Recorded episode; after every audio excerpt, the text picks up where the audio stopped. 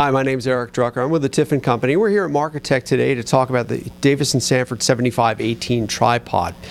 7518 is a fully fluid head tripod which has a capacity of up to 18 pounds. It comes complete with a leveling head, which is 75 millimeters, really rugged construction, metal leg locks. It comes complete with two pan bars, two quick release plates, and a bag to travel with. Overall, the 7518 uh, tripod from Davis and Sanford makes for a lightweight, durable, extremely rugged tripod that's great for anybody from shooting news, videographers, great in schools, studio environments, and especially for people who are uh, now shooting with uh, VDSLRs that have suddenly learned that they need a fluid head tripod to really get the smooth moves to help tell their story.